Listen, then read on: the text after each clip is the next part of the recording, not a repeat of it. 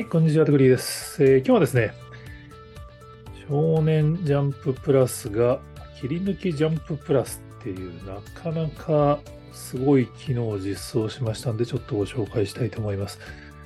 これね、少年ジャンププラス読んでない人がちょっと順番に説明しないといけないかもしれないですけど、少年ジャンプ、週刊少年ジャンプは僕の世代の人なら当然知らない人はいないと思うんですけど、まあ、週刊少年ジャンプがジャンプ、少年ジャンププラスっていうアプリを提供してまして、まあ、初回は無料で全ての漫画が読めるって素晴らしいアプリなんですけど、そのアプリにさらに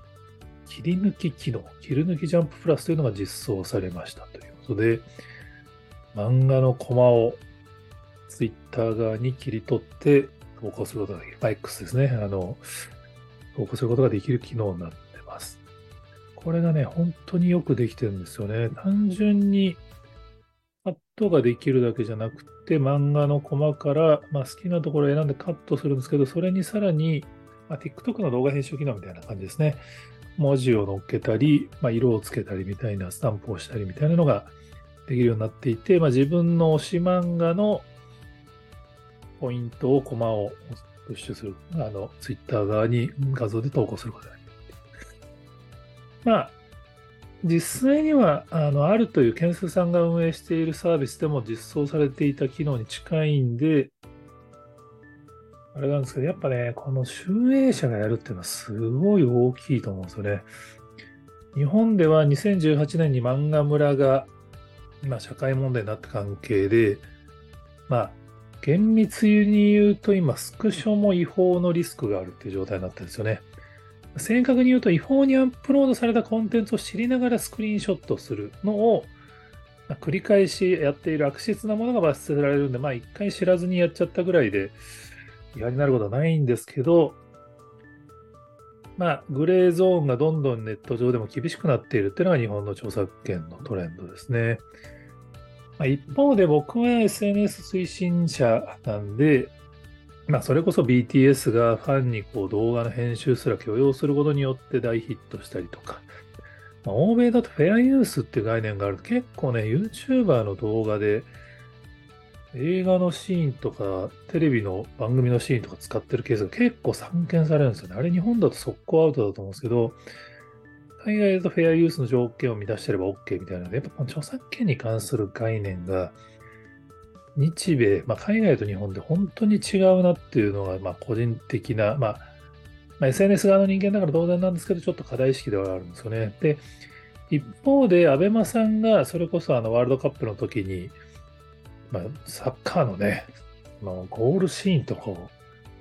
ツイッターに動画で投稿できちゃう機能とかを提供しても、あれは本当すげえなと思うんですけど、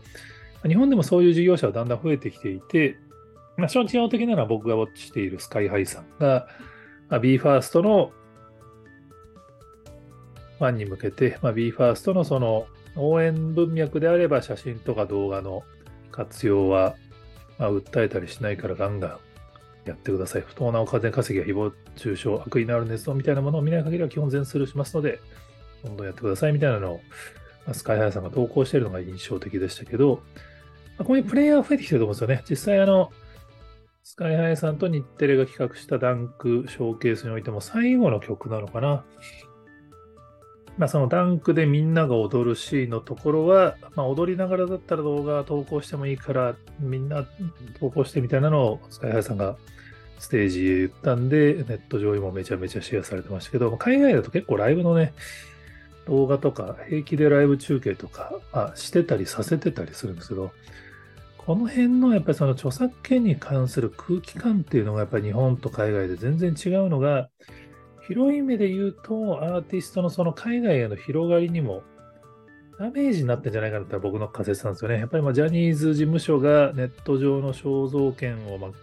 ある意味過剰に守っていた関係で、一時期は雑誌の表紙すら黒塗りみたいなもん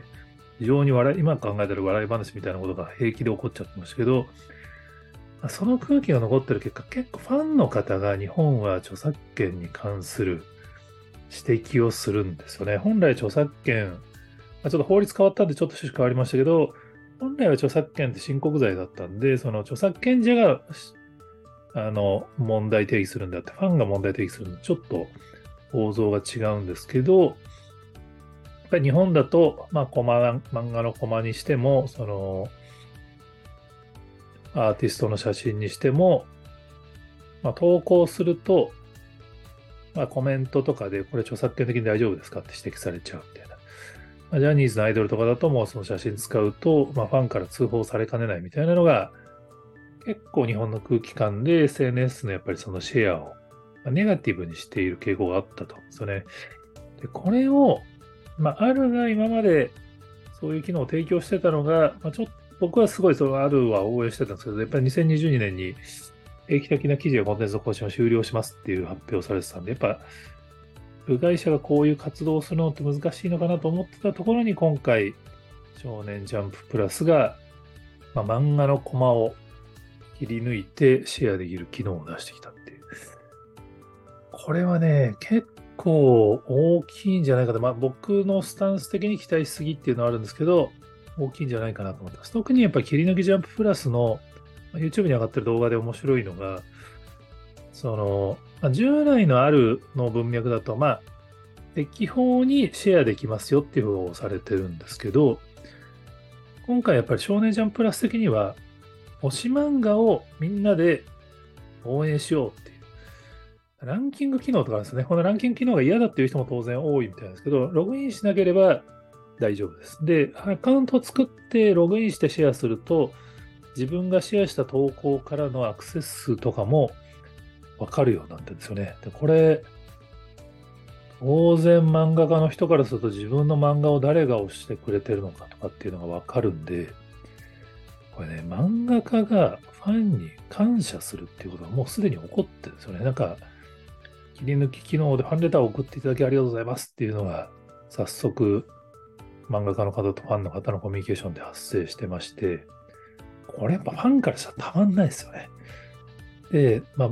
ちょっとやらしい話ですけど、これあの、少年ジャンプラス編集のもみやまさんが、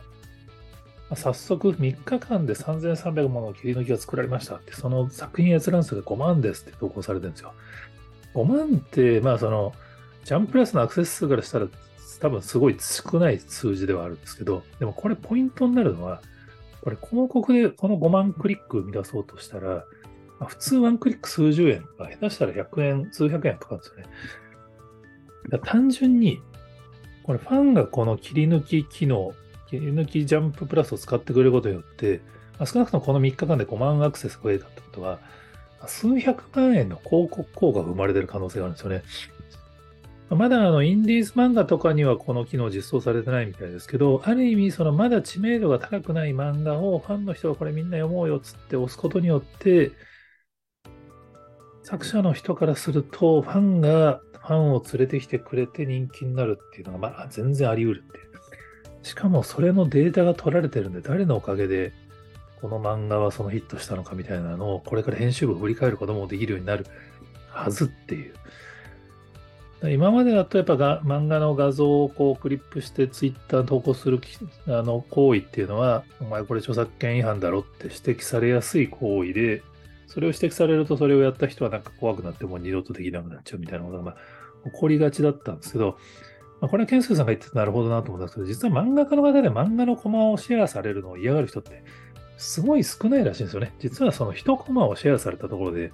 イラストレーターはそのそれもそのものが作品なんで困るんですけど、実は漫画家の方からすると、実は 1, 1コマっていうのは、あんま意味ないじゃないですか。結局そのストーリーが重要なんであって、実は画像をもとにツイートがバズって、それによって漫画が知られるのであれば、実は漫画家にとってはメリットになっていたんだけども、著作権法上は、まあ、グレーというかアウトに近い行為なんで、ファンがブレーキを踏んでいたっていう。これね、このジャンププラスの切り抜き機能によって、その漫画のコマをシェアするのが